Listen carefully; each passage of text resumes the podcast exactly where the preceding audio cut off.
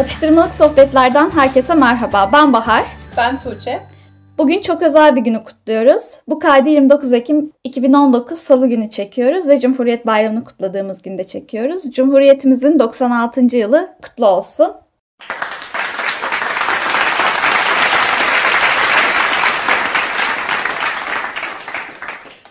Şeyi fark ettin mi Tuğçe? Böyle son birkaç yıldır böyle çok büyük markalar Atatürk'le ilgili, Cumhuriyet'le ilgili, milli değerlerimizle ilgili çok güzel reklamlar çekiyorlar ve gerçekten hani e, neredeyse izlerken ağlayacağım reklamlar oluyor bunlar. Çok hoşuma gidiyor. Sen de fark ettin mi bunu? Bunların artışını. Bence bir şeylerin eksikliğini hissetmeye başladığı için insanlar daha çok sarıldılar Atatürk'e, Cumhuriyet'e. Hı hı. Daha çok bir milli bilinç oluşmaya başladı gibi.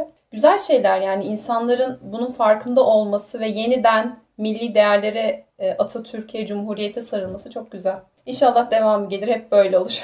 İnşallah, inşallah diyoruz. Bu haftaki konumuza dönecek olursak, bu haftaki konumuz böyle çok dallı budaklı bir konu. Biraz böyle beyin göçü, biraz işsizlik, işlilik bunlardan konuşalım dedik. O zaman başlıyoruz. Öncelikle işsizlik oranından bir konuşalım. Türkiye'deki işsizlik oranı nedir? E, TÜİK verilerine göre Türkiye'de Mayıs ayında tespit edilen işsizlik oranı bir önceki yılın aynı dönemine göre %3.1'lik bir artış göstermiş ve %12.8'e yükselmiş. Hı hı. 15 Ekim 2019 Anadolu Ajansı'nın haberine göre de %13.9'luk bir işsizlik oranı var. Yani neredeyse 100 kişiden 14 kişisi işsiz. Bu iki kişisi de biziz zaten.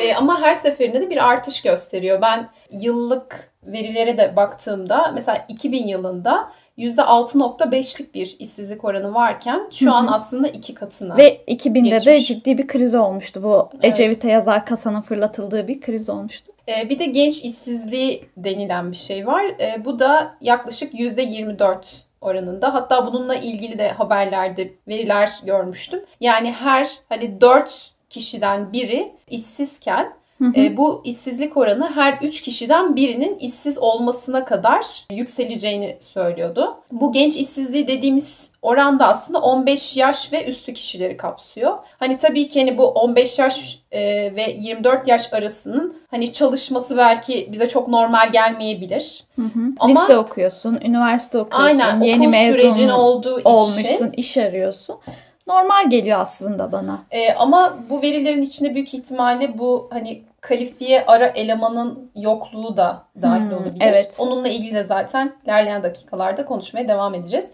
Bununla beraber istihdam edilenlerin sayısı 869 bin kişi düşmüş e, ve 28 milyon 269 bin kişi olarak kaydedilmiş. Hı hı.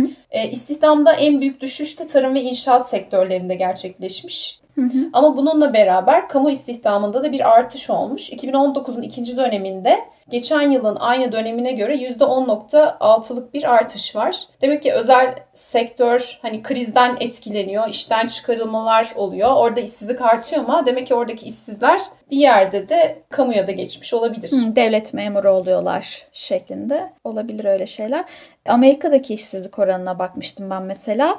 4 Ekim 2019'daki bir habere göre Voice of America, Amerika'nın sesinin haberine göre Amerika'daki işsizlik oranı %3.5 ile son 49 yılın en düşük oranında şu anda. Gerçekten çok düşük bir rakam. Peki bu hani işsizlik istatistiklerinden konuştuk. Bu işsizliğin nedenleri neler olabilir? Hı hı. Şimdi şöyle geçen gün kardeşim bir tweet gönderdi bana. Tweette şöyle diyor mesela 4 yılda mezun ol, 2 yılda iş bul, ruh ikizim diye kendini kandırdığın birini bulup evlen, kira öde, çocuk yap ve uykularını mahvet. 10-15 yıl içinde şanslıysan bir ev al ve hafta sonunu Ikea'da geçir. Yaşlanınca katalogdan lanet bir hastalık seç ve öl. Gerçekten şu an hani böyle SGK'sı yatan insanlara baktığımız zaman böyle hayatlar sürüyorlar. Hafta sonunu iple çekiyorlar. O bir yıldaki 14 günlük tatili iple çekiyorlar. Ve insanlar ciddi anlamda mutsuz. Ya şöyle söyleyeyim ben sistemin tanımladığı bir işi yapmıyorum şu anda. Hani sen de aynı şekilde ikimizin de klasik bir işi yok. SGK'mız yatmıyor mesela. Doğal olarak işsiz diye geçiyoruz. Ama ikimiz de dışarıdan evimizden kendi istediğimiz işleri yapıyoruz. Kendi keyfimizin istediği işleri yapıyoruz ve mutluyuz. Ama çevremdeki arkadaşlarıma bakıyorum mesela. Çok güzel paralar kazanıyorlar ve müthiş bir mutsuzluk var bu insanlarda. Yani keşke of çalışmasam falan böyle. Aman işe gidiyorum öf niye işe gidiyorum ki falan durumu var böyle. Bir kere çalışma saatlerimiz gerçekten çok uzun. Hafta hafta içi tamamen bitmiş oluyor. Yani 5 gün yoksun sen. Akşam geliyorsun zaten Ankara'da, İstanbul'da falan büyük şehirde yaşıyorsan ki yandın yani. Trafiğiydi, şu suydu, bu suydu, çıkış saatiydi derken zaten bitiyor günün. Ben kendimden örnek vereyim. E, makine mühendisiyim ben ve Ostim'de çalıştım bir süre. Haftanın 6 günü çalışıyorduk biz. Cumartesi günleri de çalışıyorduk. Haftada yaklaşık 60 saat mesaimiz oluyor bizim. Yasal sınır 45 saat. Ve bu hani gerektiği zaman, iş bitmediği zaman 60 saatin üstüne de çıkıyordu bu mesai. Şöyle bir örnek vereyim mesela. Ben düğün haftamda, e, benim düğünüm cumartesi günü ve pazartesi günü akşamın saat 9'una 10'una kadar çalıştım. Eşimin işte o sıra bir şeyler alması gerekiyordu. Onların eve teslim edilmesi gerekiyor. İbrahim halletmişti böyle. O almıştı, getirmişti. Ben hala çalışıyorum falan böyle. Hani özel sektörde böyle bir durum var. Ve sonrasında işte hem evlilik hem yüksek lisans hem iş hepsi bir arada gitmedi. Çünkü haftanın 6 günü çalışıyorsun. Bir tek pazar günüm var. Pazar gününde kendime mi zaman ayıracağım, eşime mi zaman ayıracağım, e, evle mi ilgileneceğim, evimi toparlayacağım yoksa yüksek lisans derslerine mi çalışacağım, ne yapacağım yani. O yüzden e, istifa ettim. Maddi olarak sıkıntıda olduğumuz zamanlar oluyor. Çift maaştan tek maaşa düşüyorsun çünkü. Ama diğer taraftan ben çok mutluyum ya. Bazen şey diyorum. Allah'ım iyi ki çalışmıyorum falan diyorum ya. Çünkü mesela şöyle bir şey var. E, Austin'de çalışırken milli bayramlarda falan tatil olmuyordu. Yani şu anda podcast çekemiyorduk bu saatte yani. Tatil olmayacağı için. Ve şöyle bir şey var. İşsizlik diye tanımladığımız şey beni daha böyle kendimi anlamama, kendimi tanımama yardımcı oldu. Çünkü zamanım var. Evdeyim. Bir şeyler okuyabiliyorum. Canımın istediği şeyleri yapıyorum. Bir kere etrafımda sürekli sevdiğim insanlar var. Arkadaşlarım var, ailem var. Yani sevmediğim e, müşteriler, sevmediğim iş arkadaşları yok. Onlarla mücadele etmek zorunda değilim. Onlara laf yetiştirmek zorunda değilim. Onlarla uğraşmak zorunda değilim. Stresim azaldı, sağlığım kendine geldi böyle bir. O yüzden hani ben bu süreci biraz sevdim ya. Bayağı sevdim hatta öyle söyleyeyim. Sende nasıl gelişti bu süreç peki? Yani hani enerjini ve zamanını aslında e, daha iyi şeylere odaklayabiliyorsun. Hani istediğin şekilde kendini mutlu hissedeceğin, daha verimli olabileceğin işleri yönelebiliyorsun. Çünkü e, haliyle hani iş hayatında kendi yapmak istediğin şeylerin dışında hani başkalarının istediği şeyleri yapmak zorundasın. Tamam e, evet hani para kazanıyorsun, düzenli bir gelirim var iş hayatından uzaklaş. Yani daha doğrusu hani yine iş hayatının içindeyiz. Yine çalışıyoruz ama tabii. hani e, ofisten ayrıldığında tabii ki yani sürekli bir gelirin olmuyor. Bununla ilgili yaşadığın sıkıntılar oluyor ama hani bir taraftan ya zamanını sen yönetiyorsun. Özgürsün ya. Özgürsün yani belki de e, ofiste çalışıyor olsan örneğin saat 10'da 11'de çalışmayacaksın. işin başına geçmeyeceksin ama ben mesela gündüz başka bir işim oluyor ya da çalışmak istemiyorum. Kendimi yorgun hissediyorum. Akşam oturuyorum yemeği yedikten sonra çalışıyorum 12'ye kadar. Ama hani başka birisi bana bunu yaptırmak istese Hı-hı. yapmak istemezdim haliyle. Onu ben hani kendi inisiyatif alıp kendim yapıyorum. Hı-hı. Ve hani o ne güzel ya işte bu işi de hallettim diyorum. Kafam rahat ediyor. Hani ya çünkü zamanımı kendim yönettiğim için hani işte şu sabahtan şu kadar bakarım ya da işte öğleden sonra böyle bakarım. Akşam şöyle çalışırım diyorum yapmak istediğim her şeyi de yapıyorum. Hı hı. Hani zaten belki çok sıkı çalışmam gerekiyorsa da atıyorum bir iki gün çalışıyorum, işimi hallediyorum. Kafan rahat. Bence biz hani evde çalışmaya başladıktan sonra da hani dışarıda çalışmak zor gelecek ki ben bunu hangi ortamda söylesem insanlar özeniyor. Diyorum ki hani evden iş yapıyorum. Aa gerçekten mi? Ben de çok istiyorum. o kadar çok duyduğum şeyler artık insanlar bize özeniyor. Kesinlikle ya şöyle zaten baktığın zaman gelişen, değişen bir dünyada yaşıyoruz. E, bu online olmak ya da olmamak adlı bölümümüzde de zaten bunu detaylıca konuşmuştuk. İnternet sayesinde, bilgisayarlar sayesinde dünyanın öbür ucundaki bir firmada da çalışabiliyorsun. E böyle bir durumda neden hani tamamen ofise bağımlı, neden tamamen e, haftada 45 saat çalışmak zorundayız falan gibi bir şey olsun. Tabii hani hayatın ne getireceği de belli olmaz. Yarın bir gün bir iş başvurusu yaparım. lazım. Sen böyle demiştin falan derler. hayatın ne getireceği belli olmaz diyelim. Ee, ama tabii ki de yani bu bu şekilde çalışmak çok tatlı. Çünkü kendine daha çok zaman ayırıyorsun falan filan. Her neyse üst başlığa dönecek olursak ya işsizliğin nedenlerinden biri evet kriz e, en büyük etkisi bu belki ama hani bunu zaten herkes biliyor. Biz daha böyle kendimizce anlatmaya çalışıyoruz. Kendi böyle durumumuzu anlatmaya çalışıyoruz burada. Ve şeye dikkat edersen mesela insanlara dikkat edersen böyle bir işte işimizi bırakalım bir YouTuber olalım, bir Instagramer olalım. Sonra işte bir hadi kafe açalım, hadi üçüncü dalga bir kahveci açalım. Hani gençlerde bu şekilde bir e, olay var. Demek ki sistemde bir sıkıntı var ki artık yürümüyor bu. Zaten yurt dışındaki insanlara baktığın zaman onlar çok daha rahat çalışma şartlarında bazı ülkelerdekiler e, daha esnek şekilde çalışıyorlar. Mesela Nordik ülkeleri dediğimiz bu Kuzey Avrupa ülkeleri çalışma şartlarını daha da iyileştirmek adına çalışma saatlerini düşürmeye çalışıyorlar şu anda. Kaldı ki daha da verimli olur bence. Yani çünkü şeyi hatırlıyorum ben o çalıştığım dönemde haftada 60 saat bir insan çalışamaz zaten. Enerjin yetmez. Ya yetmez. Sabah zaten zombi gibi gidiyorsun. Akşamın köründe çıkıyorsun. Sabah gidiyorsun. Dinlenemiyorsun falan Ne kadar böyle. verimli olabilirsin ki? Olamıyorsun. Zaten hani kendine gelemiyorsun öğlene kadar. Yaptığın iş kime ne faydası olacak? Ama halbuki şöyle olsa nasıl diyeyim daha kısa bir çalışma saati olsa daha iyi çalışma şartları olsa sen daha verimli çalışacaksın ve daha çok iş bitireceksin. Çünkü şey oluyor ya yorgun gittiğin zaman zaten kendine gelemiyorsun. Bir de böyle bir dinlenme ihtiyacı hissettiğinde ara veriyorsun sürekli falan bölünüyorsun böyle.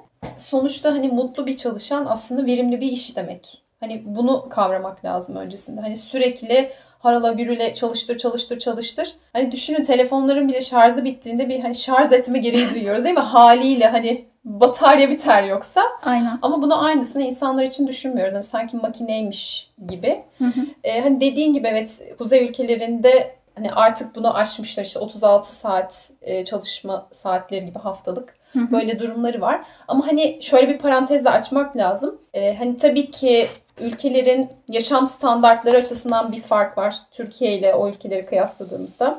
Onunla beraber onların zaten gelir düzeyi daha yüksek olduğu için çok fazla da hani Türkler gibi çalışma gereği duymuyorlardır ve zaten hani burada 80 milyondan bahsediyoruz. Oradaki bahsettiğimiz hani kişi sayısı Türkiye'deki bir şehre anca denk geliyordur. Hı hı. Ee, hani bu koşullar da işin içinde. Bir de tabii ki coğrafi koşullar da söz konusu. Hani zaten işte 6 ay gece 6 ay gündüz gibi hani çok gün e, ışığı görmedikleri için de çalışma koşulları ona göre de daha az olmuş oluyor. Aynen.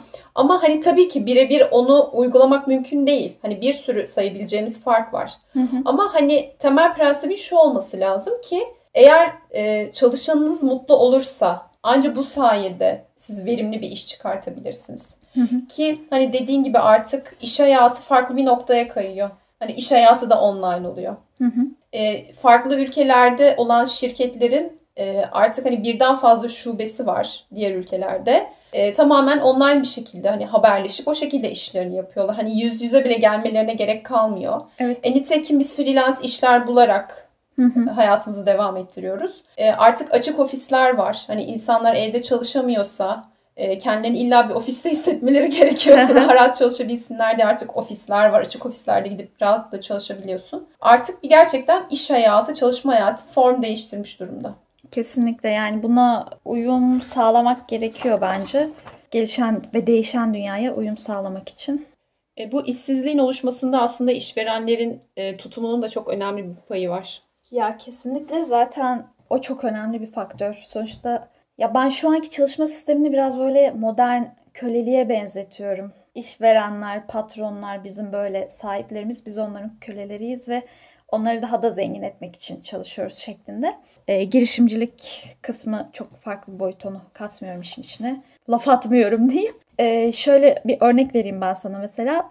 Ben istifa ettiğimde işte patronla hani vedalaşmaya gittiğimde e, normalde benim patronla aram gayet iyiydi yani. Bana söylediği şey şu oldu. Sen gidersin. De yeni mezun bir mühendis alırım ben. 2000 liraya alırız onu besleriz. Allah razı olsun. Sadaka mı veriyorsun? Ne yapıyorsun yani? Hani kaldı ki benim emeğimi orada hiçe saydı yani. Onu besleriz demek ne demek yani. Tamam dünyayı kurtarmıyoruz, Amerika'yı yeniden keşfetmiyoruz belki ama orada bir emek veriyorsun. Müşterilerin kahrını çekiyorsun. Ustalarla uğraşıyorsun. Kaldı ki zaten mühendisi sanayide usta çobanı olarak görüyorlar ki bunu patronumun kendisi bana söylemişti zaten. bir sıkıntı olmuştu ustalarla ilgili çözememiştim. Kendisine ilettiğimde bu sıkıntıyı ben senin için aldım işe onları güdesin diye demişti. Yani bu tür mobbinglere de maruz kalıyor insanlar.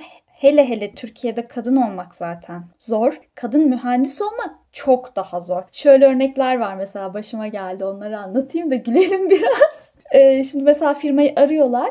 Sekreter arkadaş açıyor. İşte şöyle bir işimiz var. Bir mühendisten destek almak istiyoruz diyorlar. Bana yönlendiriyor. Açıyorum ben telefonu. Buyurun diyorum. Hani nasıl yardımcı olabilirim diyorum. Biz bir mühendise bağlanmak istemiştik diyorlar. Kadın zaten mühendis olamaz. Aynen. Buyurun diyorum ben de mühendisim diyorum. Telefonda uzun bir süre sessizlik. Buyurun diyorum ya hani nasıl yardımcı olabilirim diyorum. Ha siz mühendis misiniz falan diyorlar. Evet diyorum ne mühendissiniz diyorlar. Diplomamı göndereyim deseydim. Ya hakikaten o noktaya geliyorsun yani bir yerde makine mühendisiyim falan diyorum. Ha falan oluyorlar böyle. Bir de bunların hani bu telefon versiyonu e, normal firmaya gelen müşterileri var mesela. Geliyor böyle işte sıkıntısını, derdini, projesini falan anlatacak. Buyurun diyorum oturun hani ne istiyorsunuz, nasıl bir proje istiyorsunuz falan diye soruyorum. Siz mühendis misiniz diyor soruyorlar. Evet diyorum. Ne mühendissiniz diyorlar. Makine mühendisiyim diyorum. Bak ya diyorlar. Kıza bak okumuş makine mühendisi olmuş falan. yani bu ne diyeyim ki cahillik mi desem, başka bir şey mi desem bilemedim yani. Şöyle bir şey de var. Mesela ustayla gidiyoruz işte şey kurmaya, sistemi kurmaya montajını yapacağız, devreye almasını yapacağız. Böyle hidrolik üzerine çalışıyordum ben. İşin sahipleri şey yapıyor. Aman kızım sen kenarda dur. İşte sen dokunma ya boş ver usta halletsin falan. Ya işi ben yaptım. Hani onu ben tasarladım zaten. Nasıl dokunma yani? Aman işte bir şey olmasın. Ben de böyle kenarda durayım, karışmayayım diyen bir insan değilim. İlla karışacağım, edeceğim, bir şeylere dokunacağım falan böyle. İlk başta böyle çok tepki gösteriyorlardı bazı işverenler bana. Aman işte sen dokunma kenarda dur işte kızsın sen falan sen böyle. anlamazsın ha, demeye getiriyor. Sen anlamazsın da getiriyor. Neyse cevap vermiyordum ben böyle. Çünkü ağız dalaşına girdiğin zaman ne edemeyeceksin. Adam gelmiş 50 yaşına ve onun gözünde kadın bu işi yapamaz şeklinde. Hiç ağız dalaşına girmiyordum. Ama tabii onu da dinlemiyorum. Sonuçta beni tasarladığım bir şey, hesabını kitabını benim yaptığım bir şey. Nasıl karışamam ben yani buna? Sonrasında işte şey, onu dinlemiyordum. Karışıyordum, yapıyordum, ediyordum. Civata mı sıkılması gerekiyor, rekor mu sıkılması gerekiyor. Yapıyorum, ediyorum falan böyle. Ee, sonrasında işte birkaç gün geçtikten sonra birkaç defa beni öyle gördükten sonra Bahar Hanım siz de çok iyi çalışıyorsunuz ya falan deyip böyle hani bizim de şirkette sizin gibi çalışan elemana ihtiyaç var falan diyenler de oluyordu böyle. Onlar öyle görüyor ya. Hani hiç görmemişler çünkü kadın mühendis bu şekilde çalışan, yaptığı aracın altına giren, üstüne çıkan bir mühendis görmemişler hani elini kirletmeye alışkın bir mühendis görmemişler. E bu aslında şey gibi e, kız çocuklarını okutmayıp e, karısını doktora götürdüğünde de e, kadın doktor isteyenler gibi. İşte o, o mantık ya. Bu o mantık yani. Onun bir devam. Onun şehirdeki uzantısı yani Ankara'daki uzantısı gibi. Aynen aynen onun, onun devamı. Yani kadın çalışanların istifa etmesindeki en büyük nedenlerden biri de bence bu mobbingler yani. Ben hani taciz boyutunda bir şey yaşamadım hiçbir zaman çok şükür. Ama çok farklı şeyler de yaşadım önceki iş yerlerinde. Yani kadınsan satış da işin içine giriyorsa böyle şey demişti mesela bir tane müdürüm bana zamanında. Ah ben kadın olsam ne satışlar yapardım. İyi ki kadın olmamışsın. yani iyi ki kadın olmamışsın o zaman ne diyeyim yani. İşte her şeyin temeli ahlak edep. ne diyeyim? aynen aynen yani. O yüzden e, bu mobbingler gerçekten çok sıkıntılı şeyler. Gülüp geçmek gerekiyor.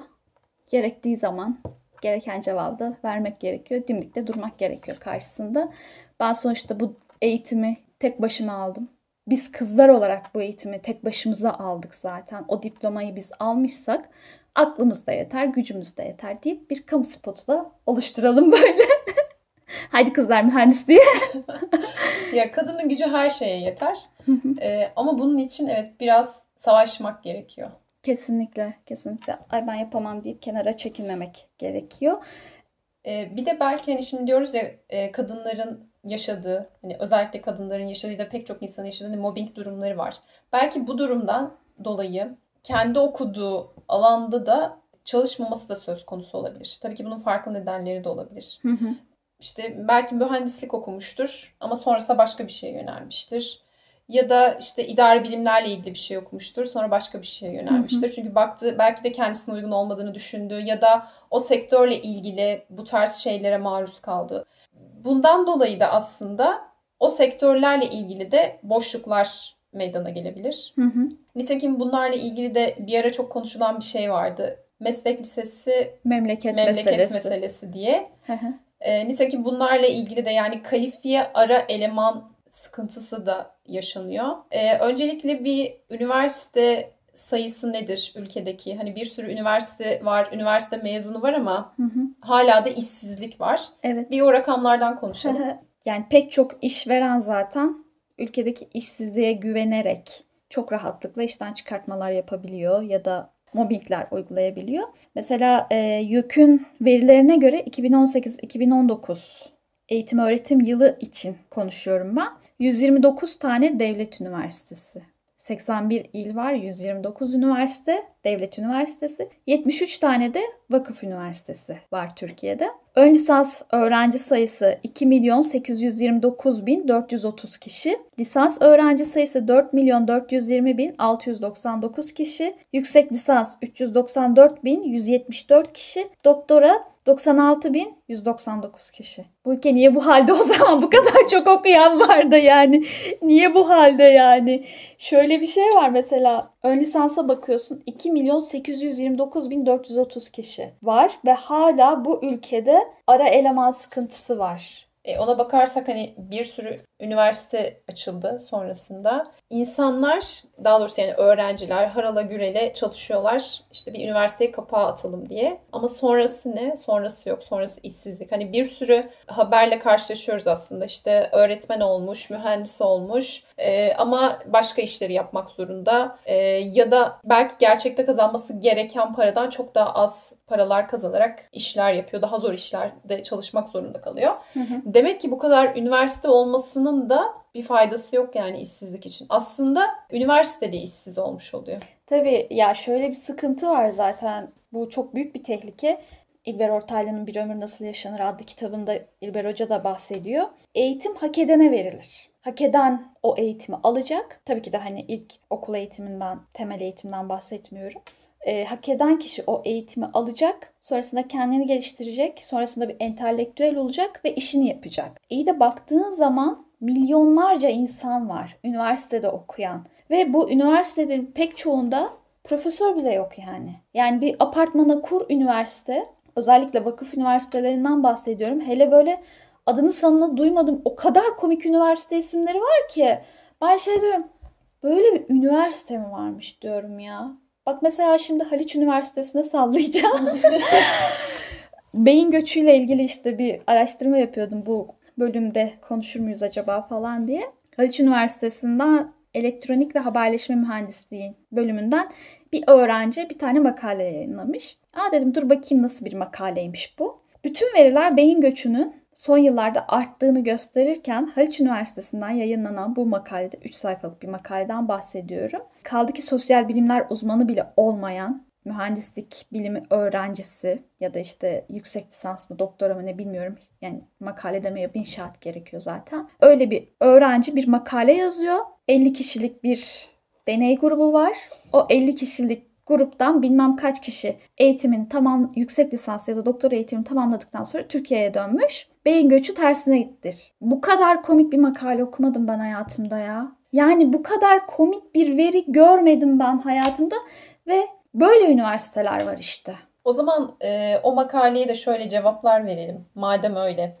Şimdi birincisi YÖK verilerine göre bu sanıyorum ki 2017 verileriydi. E, 24 bin Almanya'da 15 binde Amerika'da olmak üzere sadece hani Almanya ve Amerika'dan bahsediyorsak ki diğer bir sürü Avrupa ülkesi de var. Hı hı. Bu ülkelerde okuyan 50 binden fazla Türk öğrenci var. Bunlar yurt dışında eğitim görmek üzere gidiyorlar. Yani lisans da olabilir, yüksek lisans da olabilir. Ve eğitimlerini tamamlayıp Türkiye'ye geri dönmeyenlerin oranı da yaklaşık %30 olarak veriyor. Hı hı. Hani bunu geçtim biz sadece hani yurt dışında okuyanlardan bahsediyoruz. Burada işini kurup, burada okuyan, burada mesleğini elde edip para kazanan insanlar bile yurt dışına yaşamaya gidiyor. Ve bununla ilgili e, verilere baktığımızda da hı hı.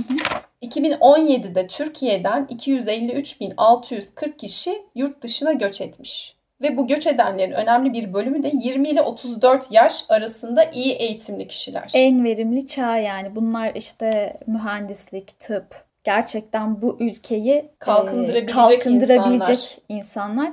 Ya şeye bakıyorum şimdi evet beyin göçü çok ciddi bir sıkıntı. Ha bu arada o az önce söylediğim veriye istinaden bir şey söyleyeceğim. BBC'nin haberinde okudum ben de bunu. 253.640 resmi göçmen sayısını. Ee, Cumhurbaşkanlığı bu haberi yalanlamış. 113 bin civarında bir göçmenlikten bahsediyor. Ne fark eder? 113 bin bile olsa senin çok iyi eğitimli ve e, düşünsene hani bu topraklarda doğuyor. İlkokul, ortaokul, bütün her şeyi bu topraklarda sen o insana harcıyorsun devlet olarak. Devlet bize para harcıyor sonuçta. Biz büyürken devlet de bizim için harcamalar yapıyor sonuçta.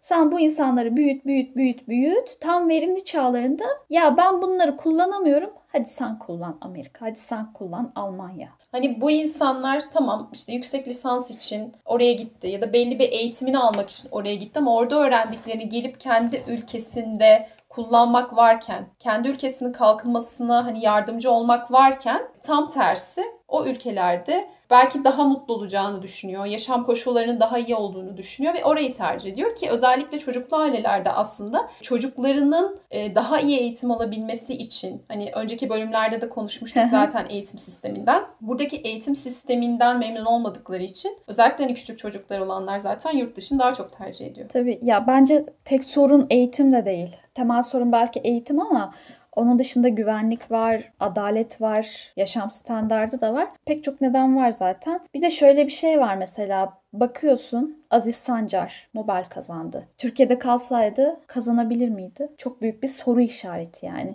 Ve ya ben öncesinde yurt dışına giden insanlara çok net bir şekilde acaba ülkelerini sevmiyor mu bu insanlar diye bakıyordum. Ama yaşım biraz ilerledikçe, çalışma hayatını gördükçe, pek çok şeyi gördükçe böyle özellikle de böyle o değişen gelişen dünyayı gördükçe daha artık ılımlı bakıyorum o insanlara, anlayarak bakıyorum. Aziz Sancar mesela aldı Nobel ödülünü Atatürk'e hediye etti yani. Anıtkabir'e hediye etti. Ben hani Cumhuriyet çocuğuyum ve Cumhuriyet sayesinde ben buralara geldim dedi. E bakıyorsun Canan Dağ Devri'ne MIT Üniversitesi'nde, dünyanın en iyi mühendislik üniversitesinde, dünyanın en gelecek vadeden mühendislerinden biri seç, bilmem kaç mühendisinden biri seçiliyor. E, Türkiye'de kalsaydı mesela akademide devam ediyor olsaydı danışman hocasının kaprisleriyle uğraşıyor olacaktı belki. İnsanlığa daha faydalı şeyler yapmak yerine akademideki o saçma sapan kaprislerle uğraşıyor olacaktı. Hocasının peşinde koşacaktı falan filan gibi şeyler var yani. Ya da işte Umut Yıldız, Ankara Üniversitesi Astronomi bölümü mezunu. NASA'da çalışan bir Türk yani kendisi. Şu an hani Popular Science'da yazıyor falan okuyoruz. Yazılarını bayıla bayıla, podcastlerini bayıla bayıla dinliyoruz. Türkiye'de kalsaydı kim bilecekti Umut Yıldız'ı? Çünkü şöyle bir şey de var. Mesela Türkiye'de kalsaydı hani astronomi mezunu birisi Türkiye'de ne iş yapabilir? Ara eleman sıkıntısıyla ilgili mesela okuduğum kaynaklarda e, bu meslek liselerinden de meslek yüksek okullarından mezun olanların hı hı. E, okudukları bölümlerin aslında gerçek hayatta karşılığı olmadığına dair e, sonuçlar da ortaya çıkmış. Ya mesela bu da öyle yani üniversiteden mezun oluyorsun Hı-hı. ama Türkiye'de karşılığı yok ya da üniversiteye girecek öğrencilerle mesela konuştuğunda onların işte tercih dönemlerinde mesela aileler şöyle bir noktaya getiriyor durumu. Çocuk mesela diyor işte ben şunları şunları seçmek istiyorum. Türkiye'de ne yapacaksın ki? Türkiye'de bir şey yapamazsın. Hı hı. Mesela işte arkeoloji hı. değil mi? Zamanında da belki sanatla uğraşmak isteyenlere aynı şeyleri diyorlardı tiyatroculara. Hı hı. Türkiye'de bir şey yapamazsın, para kazanamazsın. Hı-hı. aç gezersin gibi. Yani böyle örnekleri hani meslek yüksek okullarında geçtim. Gerçekten üniversite bölümlerinde de aynı şeyi yaşıyoruz. Hani bir türlü bence e, eğitim hayatıyla endüstri, iş hayatını birleştiremiyoruz. Hı-hı. Yani sonuçta sen evet eğitimini alıyorsun ama bir şeye katkın olması için, bir şeye hani katma değer katmak için bunu yapıyorsun. Tabii canım ya profesörlere bak mesela. Yani ben kendi okulumdaki profesörlere bakıyorum. Sonuçta kolay değil profesör olmak. Vardır yaptıkları pek çok şey. Ama gerçek hayatta kattıkları ne var acaba diye düşünmeden edemiyorum yani doğal olarak. Ya işte amaç hani sadece bence para kazanmanın ötesinde insanların bir hayat amacı belirlemesi lazım. Kesinlikle. Hani bu dünyaya geldin ama hani adam akıllı bir iz bırak. Birilerine bir faydan olsun. Hani ben kendi çapımda paramı kazanayım, geçineyim, gideyim. Durumu değil yani. Eğer öyleyse hani o senin tweette okuduğun gibi hani öyle bir checklistimiz varsa biz o zaman hepimiz bir Matrix'in içinde yaşıyoruz. Evet. Yani bizim tepemizde birisi var ve bizi yönetiyor. o zaman yaşamanın ne anlamı kalır? Yani onun kuklalarıyız gibi bir durum oluyor. Doğru diyorsun. Üzerine konuşulacak çok uzun konular bunlar. Bu özellikle beyin göçü. Belki sonrasında ayrı bir bölüm bile yaparız. Hatta yurt dışında dinleyen arkadaşlar, Amerika'da dinleniyoruz biliyoruz. Lütfen bize ulaşın. Hani ne hayallerle gittiniz, İstediğinizi bulabildiniz mi oralarda, yurt dışında? İyi yanları, kötü yanları neler? Bunları hep birlikte konuştuğumuz bir bölümü de yapmak isteriz sizinle. Peki Türkiye'de kalanlar siz bu konu hakkında ne düşünüyorsunuz? Gitmek ve kalmak hakkında, işsizlik hakkında, çalışma şartları hakkında neler düşünüyorsunuz? Bunları da lütfen bize yazın. Bizi Instagram'dan takip edebilirsiniz. Onun dışında Spotify, Anchor FM, Apple Podcast ve e, YouTube üzerinden de takip edebilirsiniz. O zaman bu haftalık bu kadar. Başka bir bölümde görüşmek üzere. Hoşçakalın. Hoşçakalın.